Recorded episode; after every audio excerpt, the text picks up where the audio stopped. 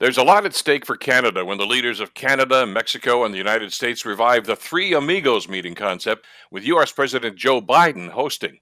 Problem is, it's only a one day summit, and well, as the old saying goes, two's company and three's a crowd.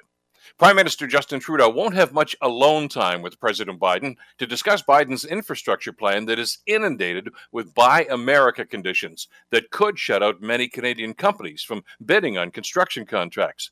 Paramount among those concerns is how Buy America will impact the Canadian auto industry.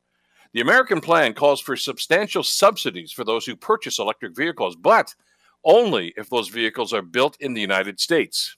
So, why does that matter?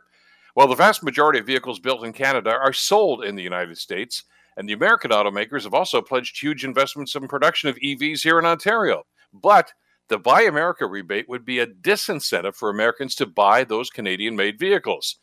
Now, some experts say this Buy America auto incentive actually violates the new NAFTA deal and the Canada US Auto Pact. Well, that may be the case. The mission for the Prime Minister here is quite clear convince the President to tone down the Buy America rhetoric and honor the existing trade deals between our two countries. No mean feat, and this could get intense.